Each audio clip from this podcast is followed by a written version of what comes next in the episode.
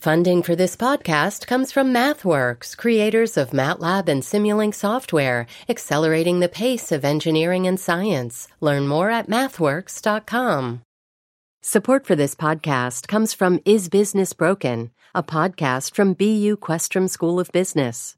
Stick around until the end of this podcast for a preview of a recent episode exploring the history of investors holding businesses accountable and the dawn of the ESG, or Environmental Social Governance, movement. From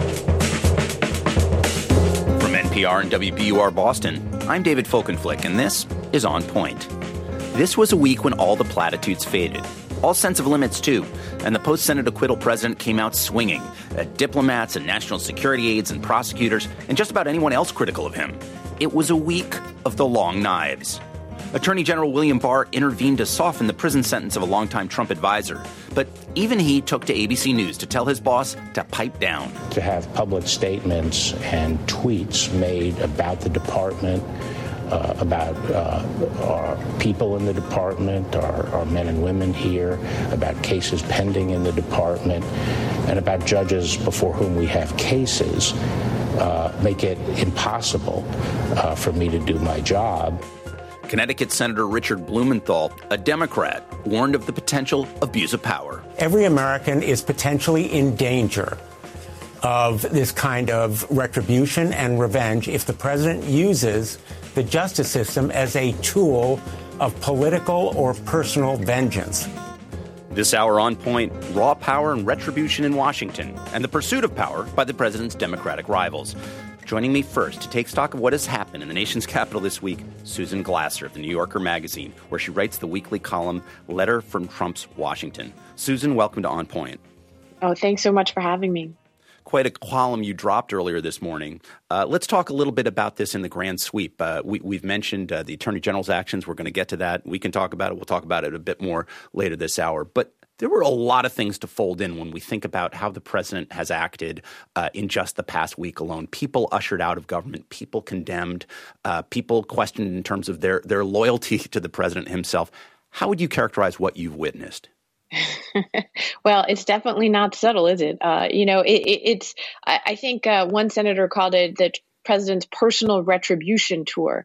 And what's hmm. striking is that it's continued on. Uh, you know, uh, it's of course a, an aspect we're already familiar with of the Trump era that so much happens. It's hard to remember uh, what it was like eight days ago. But uh, it's worth noting that it, the president is not getting over impeachment, but in fact seems increasingly and still very much fixated on vengeance, on rooting out what he perceives to be disloyalty inside of the administration, uh, and really focused on retribution uh, at the expense of moving forward and, and even potentially at the expense of his own political benefit, you would think. In what way? Well, eh, you know, look, uh, Republicans, uh, like Democrats, understand you have to win an election by presenting a worldview to something, President Trump, because he so often conflates uh, himself with the national interest or with uh, the interest of his administration, uh, that's that's a pretty hard thing to campaign on for people. The president's allies uh, on Fox News and other conservative pundits, some of the m- more uh, stridently pro Trump figures in the Republican Senate have effectively cheered on some of what the president has done. Give us a little flavor uh, for those for whom some of these events were a little dizzying over the course of the past week. Give us a flavor of what actually happened and why it matters. Well, you're right about the the cheering on and the alternate media universes, and I think that does explain a lot of why we're we're seeing this. Uh, you know, in Trump's world and the the reinforcing world of the TV that he looks at and the radio he looks at, he's a noble uh, anti-corruption crusader who is uh, doing battle with the evil forces of the deep state who've conspired against him since the beginning of his presidency. Uh, you know, it's it's complicated and elaborate, and I'm struck by how often uh, they will even bring up things that that you and I probably never even heard of. Uh, mm-hmm. But the pre- the president, remember, he he had his national prayer breakfast rant, and then he had his victory celebration, uh, which featured many uh, Republican members of Congress who had helped to defend him during impeachment. And from there, what he has done is he's essentially gone after witnesses in the impeachment uh, saga, or even people who figured in it in very, very minor roles. Uh, and for example, there was a, a, woman at the Pentagon who wrote emails uh, trying to figure out what to do about the $400 million in aid that Trump had demanded. Uh, be withheld from Ukraine, even though legally she was not clear that there was any real basis for doing so. She's now been denied a promotion. Alexander Vindman, the lieutenant colonel at the National Security Council who listened in on the call with Ukraine's president and was troubled by it. He was frog marched out of the White House along with his twin brother, who, by the way, was not a witness in the impeachment. So, you know, this but, but is I think, level... But I think showed up in the hearing, right? Like showed up behind him to support his brother, if I'm not mistaken. Well, he showed up in the hearing to support his brother. And also, he also worked on the National Security Council as a lawyer. And uh, Vindman and his brother, I understand, were at the initial meeting with the uh, National Security Council lawyers in which Vindman expressed concerns about what he'd heard on the phone call. I only mention the fact that the brother was there in part because sometimes it seems to me as though some of this anger or retribution is because things become public rather than that they've occurred. That is, this woman uh, at the Pentagon, uh, you know, up for a job there, uh, it was because her emails were released publicly. I don't know that it, there's no sense that she there's retribution taken against her uh, because of the objection per se. It feels as though it's because we know about it and because the public is aware that somebody internally had a different idea than what the president wanted to have happen.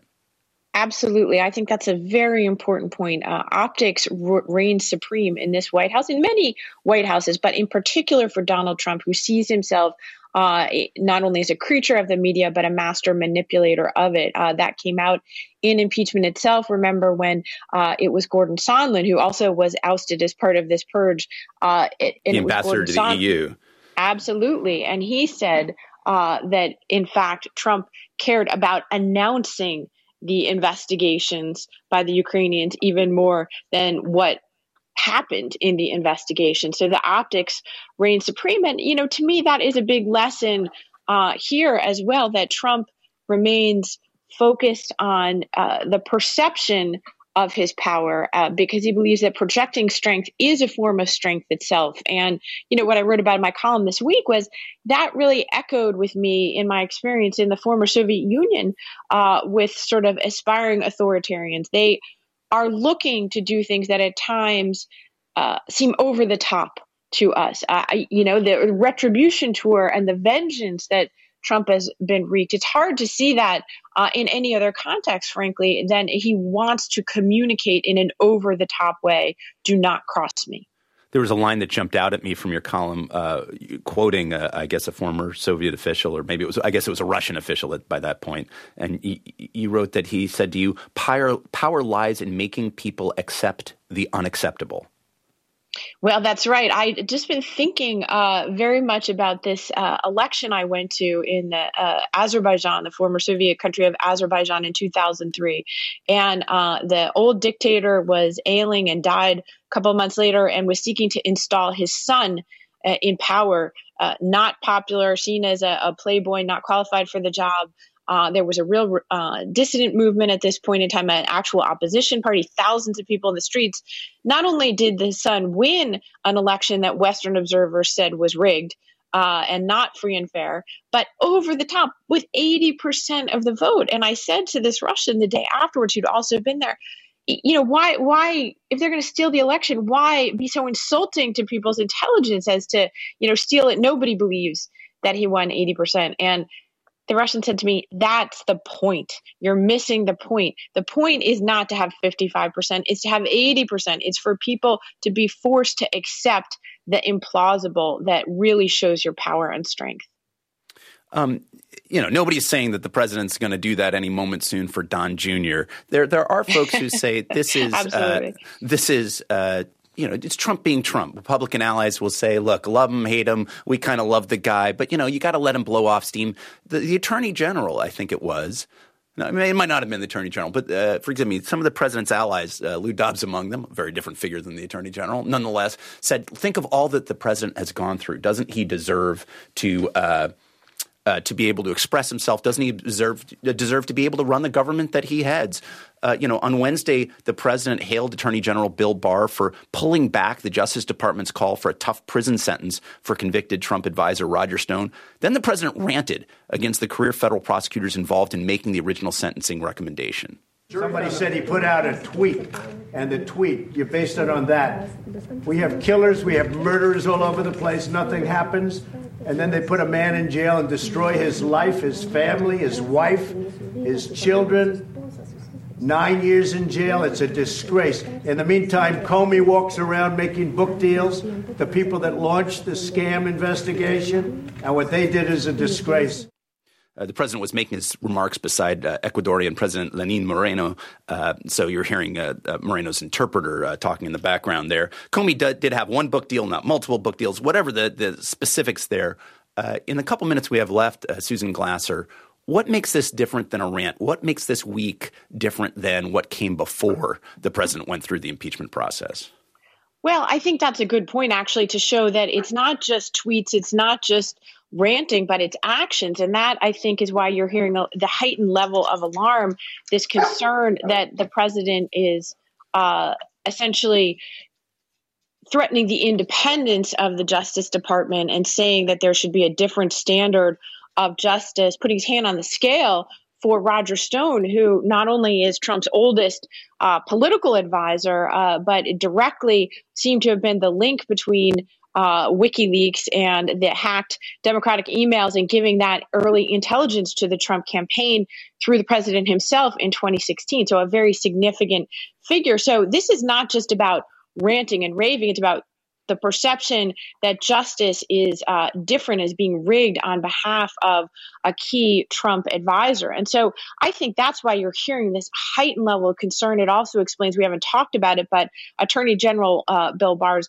extraordinary interview yesterday, in which he appeared to criticize the president uh, for publicly intervening in this case in a way that compromised Barr's ability to do his job. And yet, Barr himself is such a compromised figure that there are, you know, many Democrats and critics of the president who do not take him at face value.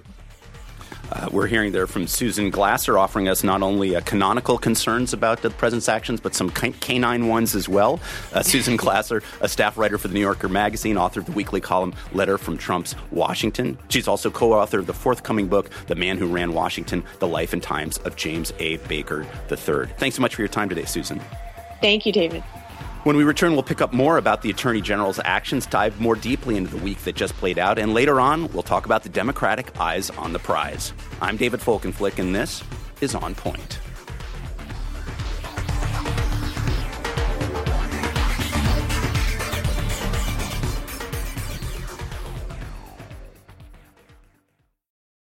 Support for the On Point podcast comes from Indeed. If you need to hire, you need Indeed. Indeed is your matching and hiring platform that lets you find candidates fast. Ditch the busy work and use Indeed for scheduling, screening, and messaging so you can connect with candidates faster. And listeners get a $75 sponsored job credit to get your jobs more visibility at Indeed.com slash on point. That's Indeed.com slash on point. Terms and conditions apply. Need to hire? You need Indeed. Support for this podcast comes from Is Business Broken, a podcast from BU Questrom School of Business. Listen on for a preview of one of the episodes. ESG, or environmental social governance, challenges businesses to think beyond the immediate bottom line. But before ESG, the Balance Scorecard did something similar. Questrom's Eddie Riedel explains. The big thing that was groundbreaking about the Balance Scorecard is really this idea to move beyond thinking about financial statements, which everybody had thought about since the 1920s, right? That was kind of the gold standard for how to evaluate a company and its performance. And the balanced scorecard's big insight, I think, was to get companies internally to think about well, what if you don't just focus on financial measures? There are other things that are going to affect your performance, and maybe they won't affect them today, but they're going to affect them in the short term, midterm, long term. Building in those other criteria, those other dimensions, and explicitly linking that to your strategy, to how your company is going to operate, what kind of big decisions it's going to make. That's really what the big insight of the balanced scorecard was meant to do. And at the time, uh, it, right now, it doesn't seem particularly revolutionary. It seems kind of obvious. We've been stuck in the ESG movement for a while, and thinking about linking these things to corporate strategy seems pretty obvious. At the time, it was a pretty big whoa kind of moment. Find the full episode by searching for Is Business Broken wherever you listen to podcasts and learn more about the Mehrotra Institute for Business, Markets, and Society at ibms.bu.edu.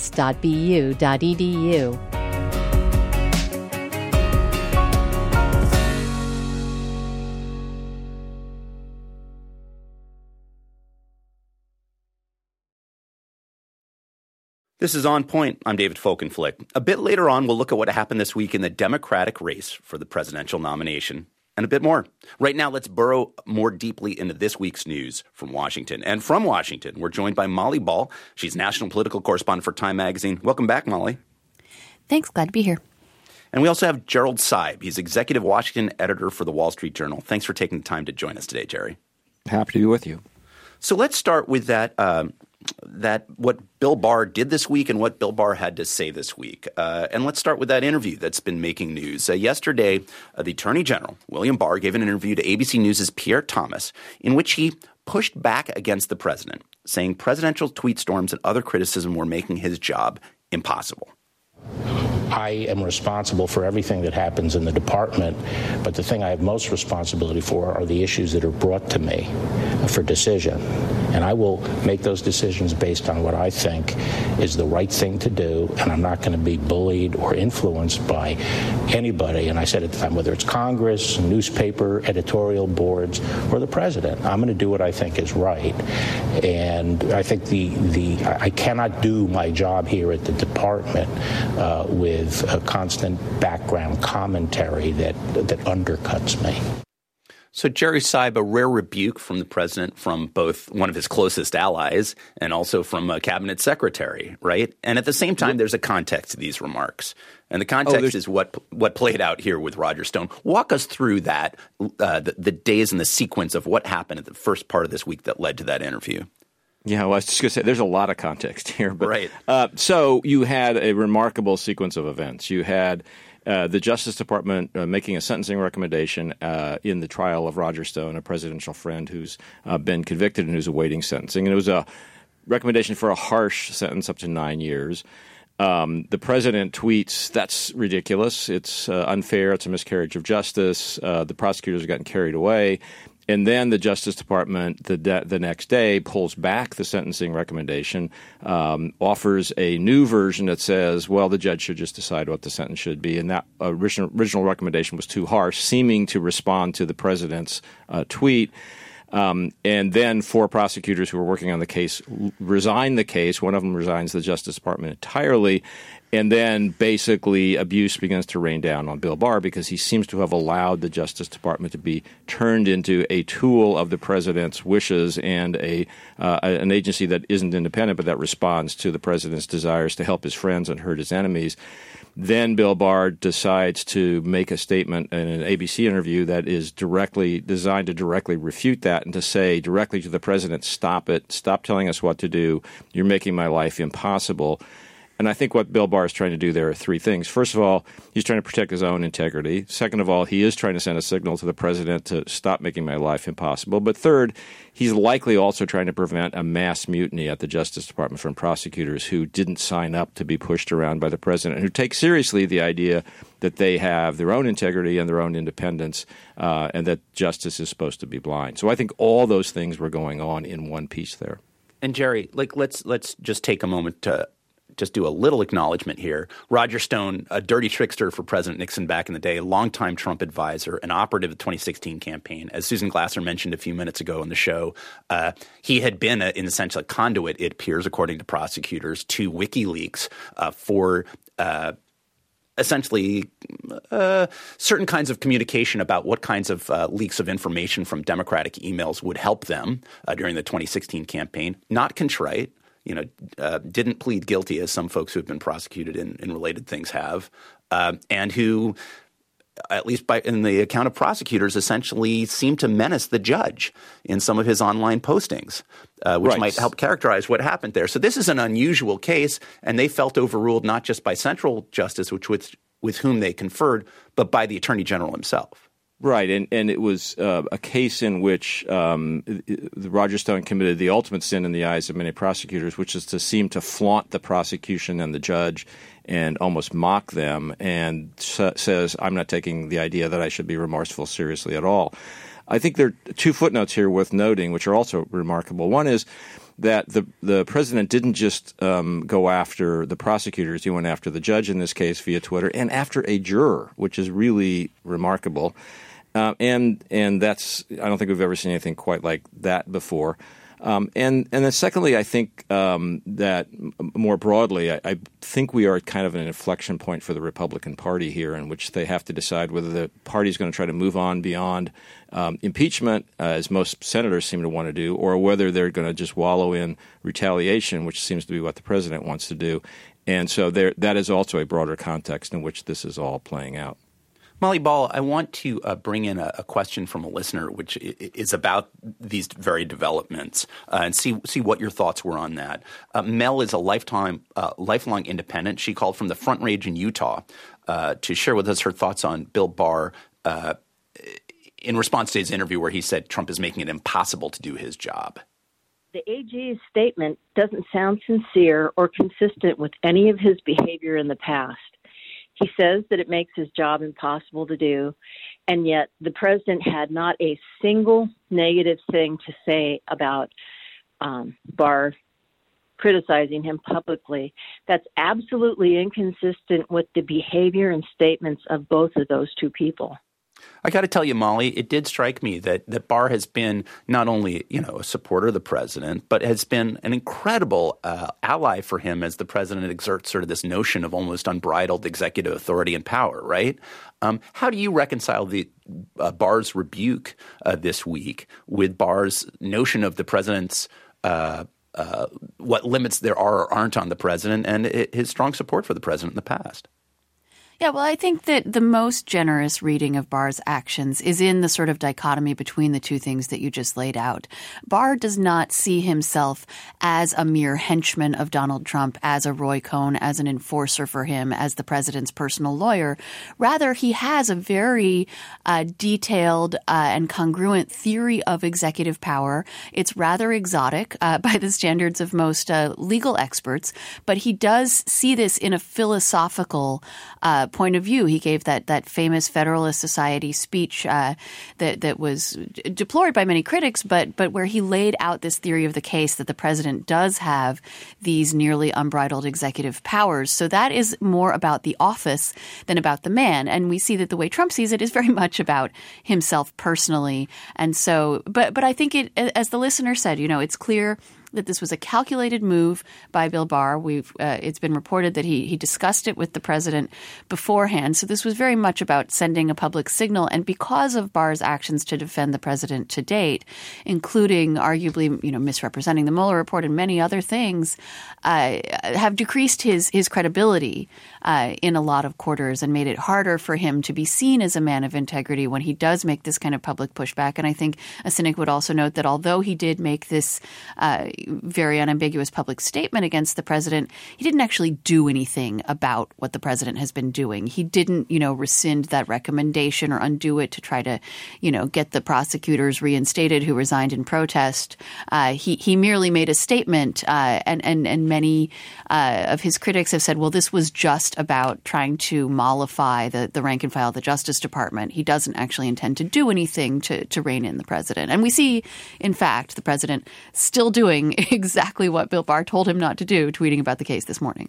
I just saw a tweet uh, from earlier today, uh, Donald J. Trump, real Donald Trump uh, account. It says, "quote The president has never asked me to do anything in a criminal case." A.G. Barr, that is the president quoting Bill Barr. Then he says, "This doesn't mean that I do not have, as president, the legal right to do so. I do, but I have so far chosen not to.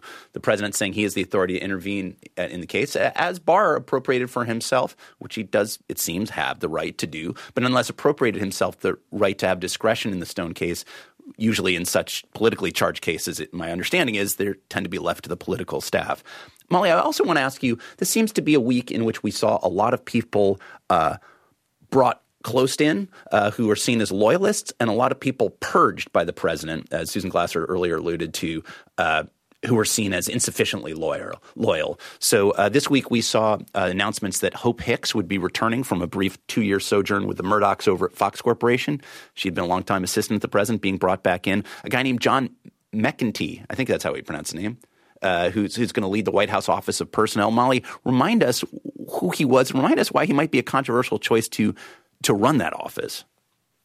Uh, well, as you say, you, you, know he he's he's a longtime uh, loyalist, uh, and and the president's uh, obsession with loyalty borders on paranoia. He he has always been since the day he took office. He's been obsessed with uh, and, and, and he's not wrong to perceive that there were a lot of people, there have been a lot of people in the administration who were not necessarily uh, his biggest fans. We see this in the deluge of leaks on a daily basis, uh, the uh, constant, uh, usually anonymous criticism from within the administration of the president's own actions. Uh, so, you know, he still looks around and sees himself surrounded by people who may not have his best interests at heart. But I think the trend has been that he, as he becomes increasingly unfettered, as he survives things like impeachment, uh, he increasingly feels that he has free reign to to to get rid of those people he finds suspicious, uh, whether that's warranted or not, uh, and to surround himself by people with whom he, he has a great deal of comfort. And these two are, are definitely in that category. McEntee trusted, although he had been fired by the president's former chief of staff over uh, during an investigation into allegations of financial cl- crimes. Um, in addition, there were these uh, other actions taken. Uh, Jesse Liu, uh, Jerry Seib, was uh, nominated for a Treasury Secretary uh, uh, undersecretary position. in addition, we had a number of folks forced out. Elaine McCusker was going to be nominated to be the Pentagon's comptroller. She was done. There were the Vindman brothers were shuffled out the door.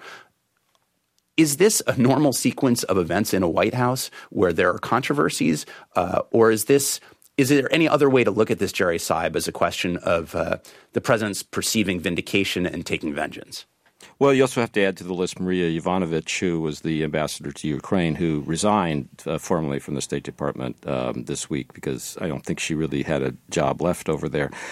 Look, I mean, I think the president has made it very clear in both actions and words um, that he wants to settle scores after impeachment. And as I said earlier, I think that this brings him to a point of departure with other Republicans who would like to take a deep breath, uh, having declared victory by acquitting the president in the Senate trial and impeachment, and move on and try to show that they can still govern. They're interested in governing. Um, and that's not where the president is, president's head is at. I, you know, I would I would note that there's you know this is not being met with universal cheers with uh, among all of his normal fans. I mean, my, our own editorial page at the Wall Street Journal, and I, I have nothing to do with the editorial right. page. I come from the news separate. side. We're very separate, so I don't know right. what they do. They don't know what I do. But I noted with interest there is a an editorial in our on our editorial page, a conservative editorial page that's that's you know been uh, helpful to the president in other um, in other contexts. Uh, that is headline Trump's own worst enemy, and, and it is referring to Trump himself. And the final paragraph reads He is helping the Democrats who are running against the senators who voted to acquit, and he is making millions of voters ask if they really want to take a risk on giving him so much power for another four years. And I think you see in those words a desire among some Trump friends and allies and conservatives and Republicans to move on and to talk about the economy, to talk about the, where the country is going, to do to be normal. And the president doesn't seem to want to do that, and that's a point of friction. Where it goes, I don't know, but it's interesting. Um, it's an interesting point for um, for the Republicans to arrive at. Molly Ball, uh, there's the mention of Yovanovitch at a speech at uh, Georgetown. She really sort of came out against the leadership of the nation when it comes to diplomatic affairs abroad. Uh, the Secretary of State, although not by name, uh, and the, the, leaders in the administration on this, and John Kelly, uh, the former uh, chief of staff for the president, uh, he came out saying that that Vindman did his job by calling things as he see, saw them, by testifying under oath to what he believed took place and what he believed happened, and really saying that the Ukraine uh, initiative was inappropriate, deeply inappropriate. Uh, how uh, important is are those statements by by John Kelly in this context? You know, it's actually been surprising to me to date how few former administration officials have spoken out against the president, given the mm-hmm. uneasy relationships that so many of them have had, given how many of them have been fired, in many cases, uh, uh, not in a dignified manner. Uh, humiliated. Uh, fi- humiliated, exactly. Fired by tweet or, or fired in some other uh, undignified way. And so, uh, and yet we have seen a lot of forbearance today. You know, General Mattis being very restrained in his criticisms in his, in his book book. Uh, there have been a couple of tell-alls, but but really not the sort of deluge, given uh, how many, how what a what a massive exodus there have been from this administration. So I think you know we're we're we're starting to see that, we, and we're, we're seeing it.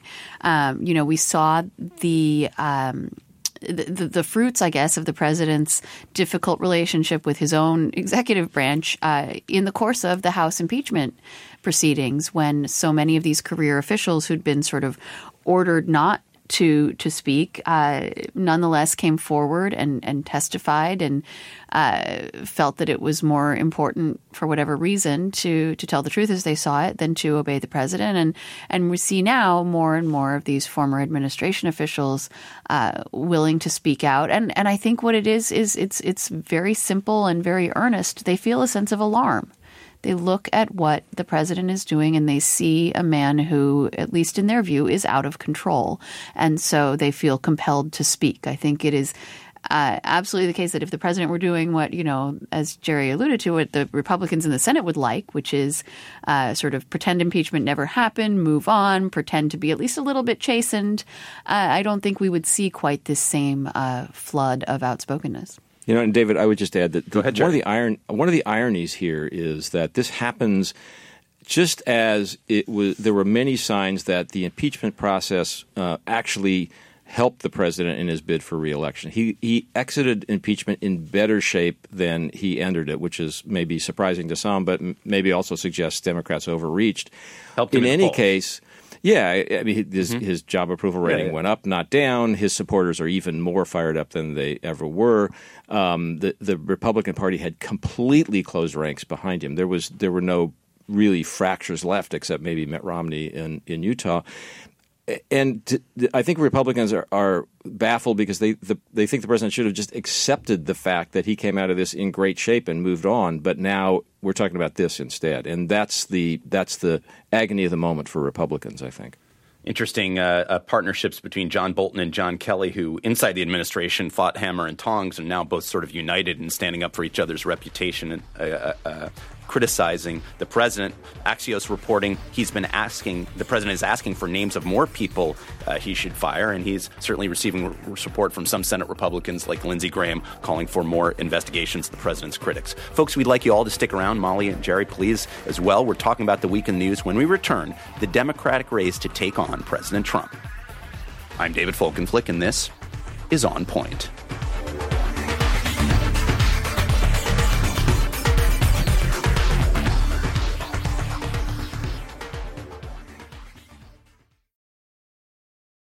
A gruesome scandal at the nation's most prestigious university shines a light on a macabre and lucrative world of buying and selling human remains. Human body parts taken by a manager at the Harvard Medical School morgue and then sold to customers online. So, my first skull is right there on the top shelf. That's my first and my favorite. I'm reporter Ally Jarmanning, and this story raises some tough questions. How should we treat the dead? And who gets to decide? There should be some middle ground where we treat deceased tissues differently than we treat old refrigerators. This is Postmortem, the stolen bodies of Harvard, a new season of WBUR's Last Seen. Listen and follow Last Seen wherever you get your podcasts.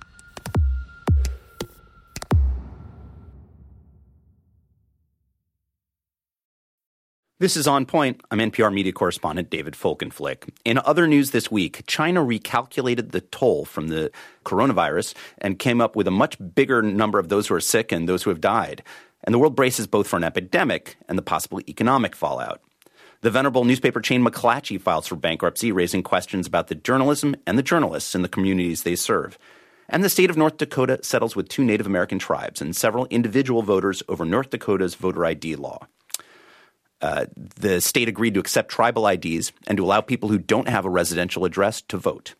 My guest this hour, Gerald Seib. He's executive Washington editor for the Wall Street Journal, and Molly Ball. She's national political correspondent for Time magazine. So let's turn now to the Democrats, those who want the, to achieve the power and uh, prestige of the White House. After the first primary vote on Tuesday in New Hampshire, leading Democratic candidates addressed rival crowds of supporters. A campaign that some said shouldn't be here at all has shown that we are here to stay. I'm Amy Klobuchar, and I will beat Donald Trump. Our campaign is built for the long haul. And we are just getting started. It ain't over, man. We're just getting started. Votes count too. We are going to unite together and defeat the most dangerous president in the modern history of this country. My guess is most listeners recognize those voices. Hard not to recognize that last one. But just in case, that was Pete Buttigieg, Amy Klobuchar, Elizabeth Warren, Joe Biden, and Bernie Sanders urging on supporters this week after the New Hampshire primaries. Molly Ball, what's your takeaway from what we saw transpire uh, in New Hampshire? We at least figured out what happened by the end of the evening. Tell us at the end of the week how it was so refreshing, wasn't it, to to have an election where they actually counted the votes and told us who won, like within 24 hours. Uh, and I was there at the that that second clip you played with Amy Klobuchar, who I think it's fair to say had the surprise of the night uh, when she surged into third place, uh, only a few thousand votes behind uh, the first and second place finishers. And what that tells you is, I mean, when you come out of New Hampshire with three candidates uh, around 20%, nobody reaching 30%, uh, and a couple of candidates hot on their heels, this is a remarkably muddled and fluid race. This is, uh, you know, it's sort of a running joke that that pundits are always declaring Democrats to be in disarray, but they really are, and it's it's remarkable when you're on the ground talking to voters how much individual indecision they feel. Right, this is not the case that it's sort of just a stalemate with a bunch of people really strongly committed to a bunch of different candidates. What's fracturing the field is that a lot of people are really undecided and on the ground in New Hampshire, you would go to candidates' events, and really, even on the eve of the election, they're saying, Well, I, I still can't decide. I like multiple candidates. I'm trying to find the one I think has the best chance to win, but I don't know who that is. Um, but the beneficiaries of that have been uh, well the the whatever the opposite of beneficiary the per, the victim of all of this has been Joe Biden. He, has been the national frontrunner for basically in the in the nine months that he's since he got into the race, and he has undergone a remarkable deflation based, I think, just on voters' assessment of his performance, uh, and uh, that has meant that there's no obvious person to succeed him in that lane of sort of mainstream moderate Democrats. And so you have Pete Buttigieg, Amy Klobuchar fighting over that lane, even as you know War- Elizabeth Warren seems to be struggling to to stay in the sort of liberal lane. So before we move on from Biden, we, are going to take a few calls uh, or a few questions that listeners posed us this week about this because I think it's it's good for them to get some feedback from people who are enmeshed in this. So, so Molly Ball, Jim called from Omaha, Nebraska, and he asked us this about Biden's campaign funds. I've gotten uh, numerous uh, texts from the Biden administration which suggest to me that he's running out of cash to effectively compete in the upcoming primaries. Uh, do you think this is true? So, what do you say, Molly? Yes, it's definitely true that the that, that Biden is in danger of going broke. He's always been a weak fundraiser. Uh, that was always one of his uh, weaknesses as a candidate in his you know previous presidential runs and and, and in the Senate, uh, and that's continued into his presidential campaign. Uh, and it, and you know, for someone who was the nominal frontrunner and the nominal sort of establishment candidate, it has been really striking uh, how difficult it's been for him to raise funds. That suggests not only an inability on his part, but a, but a lack of confidence from the sort of donor class of the Democratic Party that they don't see him as they've never seen him as invincible, and they were holding back, waiting to see uh, whether he could make the sale with voters. So, you know, Biden is clearly determined to sort of live off the land until we get to South Carolina at the end of this month. I'm just uh, imagining Joe it, Biden it, bivouacking on this uh, this campaign. uh, but it, but but the the fundraising issue is going to be now. Now that being said, the, the desperation texts and emails are, are, are sort of standard fare for for campaigns. I don't know that so that necessarily kind of, is the well. they're always trying to scare their supporters into giving more money. But in this case, I do think that there's a kernel of truth to the idea that the campaign is short on funds. Jerry Seib, we're going to talk about some of the folks who are at the top uh, uh, ranks in, in, New Hampshire and, and who who are going out feeling ascendant at the moment. But we have had these questions from listeners. One of them is calling about one of the folks who did not fare as well. Cheryl has called from New Orleans, Louisiana, with a question about the status of Elizabeth Warren after Iowa and New Hampshire. Don't you think it's prematurely? Uh, you are prematurely declaring the death of Elizabeth Warren's campaign, especially considering everyone did the same to Amy Klobuchar before her her uh, great debate performance. So Jerry Seib question was not specifically aimed at you in terms of what you were doing, but at the same time, is the press, is the political establishment, are people, uh, you know, uh, you know, writing Elizabeth Warren out of the story when she she placed better than Joe Biden, and yet people are all focusing on Biden and not on her. Yeah, well, look, first of all, I just want to declare I did not write off Amy Klobuchar. I predicted her rise three times before it actually happened. So on that one, I'm good. But it, look, there's something to what the callers to the caller's point. There is this tendency to reach sweeping conclusions after Iowa and New Hampshire. We see it every four years. We all engage in it every four years, and we all ought to just sit back and take a breath and let the voters uh, have a bigger say in this process. Now, in terms of Elizabeth Warren, I think one of the things that is contributing to this perception is that the fall has been pretty dramatic for her too. You know, if you go back, and I went back this week and looked, and if you in the first week of October, she was actually for a brief time ahead of Joe Biden, leading the entire pack in national polls, and so I think expectations were higher for her than the reality of Iowa and New Hampshire provided. So that's one problem. It's kind of uh, dashed expectations. I think the other problem is uh, a sense that Bernie is consolidating in the liberal lane. It's not just that she did badly; it's just there had to be one or the other, and maybe it's going to be him. I will say that she has a very big organization in Nevada. She's going to go plant her flag there, and that much as Joe Biden is planting his flag in South Carolina and saying, "Here's where I make my comeback." She is doing the same thing in Nevada, which votes in caucuses on February 22nd. So we'll see, and we probably ought to just wait and see. And I think that's a reasonable point. You know, you mentioned Nevada. Uh, there was always uh, there was a lot of buzz over who this major culinary union, uh, which is a big player in Vegas and I guess more generally in Nevada, but particularly in Las Vegas, in getting out the vote uh, and particularly Latino vote there, uh, where they were going to go, and they released this sort of. Uh, response, I guess, to questionnaire they'd sent out to candidates that laid out uh, their positions on issues, and particularly on health care. And it did not go flatteringly for Bernie Sanders because some of the unions have won hard fought uh, health care policies and benefits that they don't want to subsume into some larger government program. And the spokeswoman for the union said they've received hundreds of attacks in the form of mentions, DMs, calls, and emails, including threats to personal safety. Uh, and the spokeswoman said that she and uh, uh, told reporters that she and an, another official there had been doxxed, that is, their personal addresses revealed publicly for, for essentially inviting further personal abuse. And the union, if I recall correctly, didn't endorse anyone, as it turned out. What's the what is uh, the takeaway from that? And and my sense is is that they're essentially implying this is Bernie Sanders uh, uh, uh, followers who are doing this, Jerry. But what is the takeaway from what's playing out there in Las Vegas right now? Well, first of all, they're clearly implying that, if not staying, saying that explicitly, and and I think there there are two takeaways from that. One is that one of the advantages that Bernie Sanders has is this incredibly passionate group of supporters, much like Donald Trump supporters. But the problem with that is they turn off some Democrats um, with their style and their tactics, and they raise the specter that um, they will stand in the way of the Democratic Party uniting at the end of this process. Um, the second takeaway is that the substantive problem at the heart of this was always going to be there for Bernie Sanders and to some extent Elizabeth Warren, which is a Medicare for All plan, says to union workers who have made sacrifices in terms of wages for years, if not decades, in order to get good health coverage, that they have to now give that health coverage up. And that does not go down well with some union audiences. And that's been discussed in Democratic debates as a hypothetical in this statement from the Culinary Union, you saw the real world um, version of that problem come to life. And that's not a small problem, I think. And yet, you know, you would think the union's the natural allies. Uh, Molly Ball, does this offer an opportunity for uh, a Pete Buttigieg or an Amy Klobuchar to make inroads?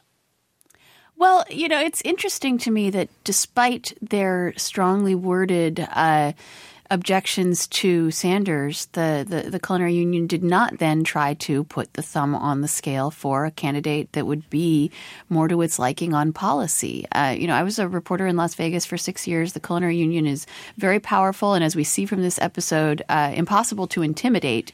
They're tough, they're fighters, and they know where they stand, but they're not helping, right? If the problem that the Democratic Party is having is that they can't decide which of the sort of non Bernie candidates to elevate, uh, by not making an endorsement, the union, and, and you know, this is a union that uh, always likes to pick a winner likes to be on the winning side, uh, but it means that they're not stepping out there and taking that risk of actually directing their members uh, where they think they should uh, give their votes, which which means that potentially we're this race is going to continue to be muddled as the sort of moderate candidates uh, snipe at each other while uh, while while Bernie Sanders, you know, glides to another victory with uh, with a quarter of the vote. So that that is the situation that has so many Democratic insiders uh, panicked and concerned about the how they're going to come out of this with a nominee. So to that question, Molly Ball, uh, Andrew called in from Dearborn, Michigan, and had a question about the divide that he's perceived between moderates and progressives progressives in the Democratic Party. My question is about uh, this divide in the Democratic Party between moving to the left versus moving to the center. And I'm wondering what wisdom we have from history, past elections with an incumbent, um, and also what data there is out there that might justify the strategy of moving to the left versus moving to the center. And Molly, you know, Jerry mentioned a minute or two ago the notion of a lane for for moderates, and you know, it sounded to me in, in some ways, you know, are Klobuchar and and Buttigieg crowding each other out in certain ways, allowing Sanders to take sweep sort of the the table when it comes to people more on the left, as as as Warren has declined a little bit there there's that that question of lanes, and then this question Andrew raises about is there an ability to knit people back together? Could somebody like Pete Buttigieg, who is criticized by Sanders followers as being uh, something of a, a, corporatist or, or a, a Republican in, in, in, nice clothing, uh, is there a way for him to make an appeal if he were able to get people, or, or Klobuchar were able to get people to rally around her? Or could could a guy like Bernie Sanders, uh, somebody who's late to a Democratic uh, field, uh, actually reach out to people who are moderates, uh, suburbanites, who might say, "This isn't entirely for me, but I, I am trying to figure out ways to vote for the Democrat." Yeah, all of the candidates are making an electability argument very overtly at this point because they know that that is what is preoccupying Democratic voters. And these lanes are somewhat fluid. I mean, I've met people at Bernie Sanders events who said that they were previously for Joe Biden. I've met people uh, who who are fans of Amy Klobuchar who say they su- supported you know Bernie Sanders four years ago. So voters are quirky and individual, but in the main, you definitely do see uh, a clumping of different types of voters. And this is a perennial argument within both parties of whether to, to do the proverbial bold colors, right? Take a strong ideological stand that communicates your values to voters in a way that they may find compelling because it's sort of less wishy washy, even if it's far out there, or to move to the center. And there is, to the, to the caller's question, a quite robust political science literature on the question of, uh, you know, candidates who are perceived as more moderate, more centrist, uh, more toward the middle uh, do tend to do better in competitive elections. Uh, in fact, one of the uh, explanations for, for Donald Trump's win in many states in 2016 is that he was perceived as more moderate uh, than Hillary Clinton by many voters. Uh, so, uh, you know, voters are going to generally go with their heart and then rationalize it on the basis of electability, right? They're going to vote for who they like, uh, but tell themselves that they're voting for the person that they think is going to win. Although uh, so, fa- so, fascinating to hear so many callers and so many voter interviews in which they seem to be playing political pundit themselves as they get there. Uh, I, I, do want to take. We only have a couple minutes left, uh, Jerry Seib. Just in the brief time we have left, I want to talk about Mike Bloomberg. I think it's time. the guy's dropped something like nine figures on ads and campaigning so far, and he's going to spend a lot more and never miss it.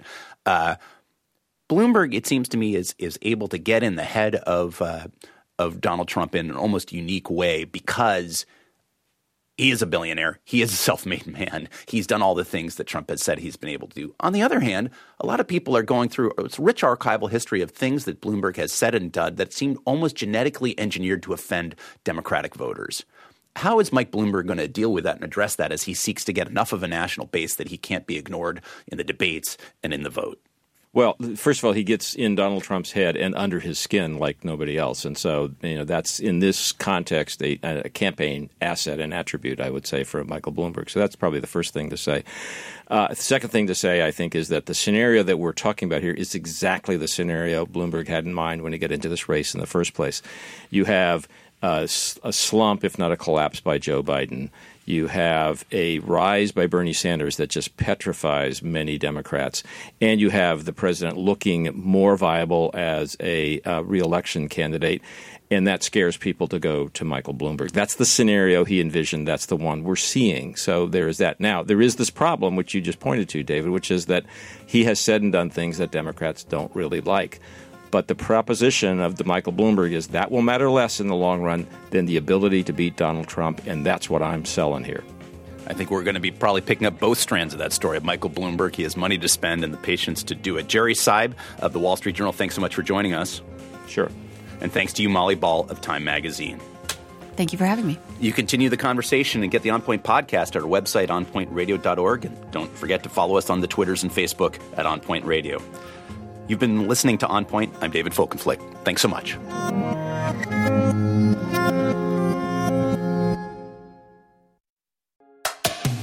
Support for this podcast comes from Is Business Broken, a podcast from BU Questrom School of Business. Listen on for a preview of one of the episodes. ESG, or environmental social governance, challenges businesses to think beyond the immediate bottom line. But before ESG, the Balanced Scorecard did something similar. Questrom's Eddie Riedl explains. The big thing that was groundbreaking about the Balanced Scorecard is really this idea to move beyond thinking about financial statements, which everybody had thought about since the 1920s, right? That was kind of the gold standard for how to evaluate a company and its performance. And the Balanced Scorecard's big insight, I think, was to get companies internally to think about, well, what if you don't just focus on financial measures? There are other things that are going to affect your performance, and maybe they won't affect them today, but they're going to affect them in the short term, midterm, long term. Building in those other criteria, those other dimensions, and explicitly linking that to your strategy, to how your company is going to operate, what kind of big decisions it's going to make, that's really what the big insight of the balanced scorecard was meant to do. And at the time, uh, it, right now, it doesn't seem particularly revolutionary. It seems kind of obvious. We've been stuck in the ESG movement for a while, and thinking about linking these things to corporate strategy seems pretty obvious. At the time, it was a pretty big, whoa kind of moment. Find the full episode by searching for Is Business Broken wherever you listen to podcasts and learn more about the Mehrotra Institute for Business, Markets, and Society at ibms.bu.edu.